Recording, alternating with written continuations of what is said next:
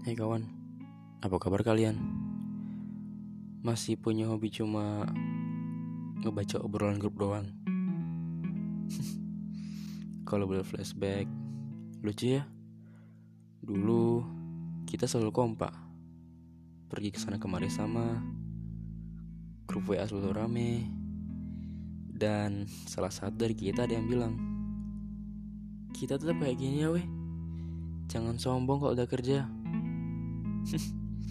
Tapi sekarang kenyataannya grup WA cuma dibaca doang.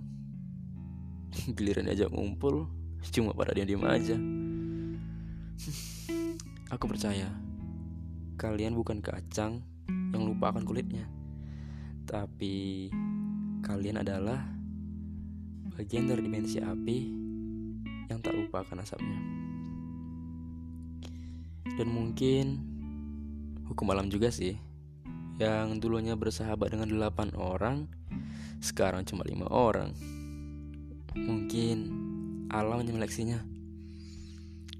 Pesanku buat kalian cuma satu sih. Terusin hobinya ya.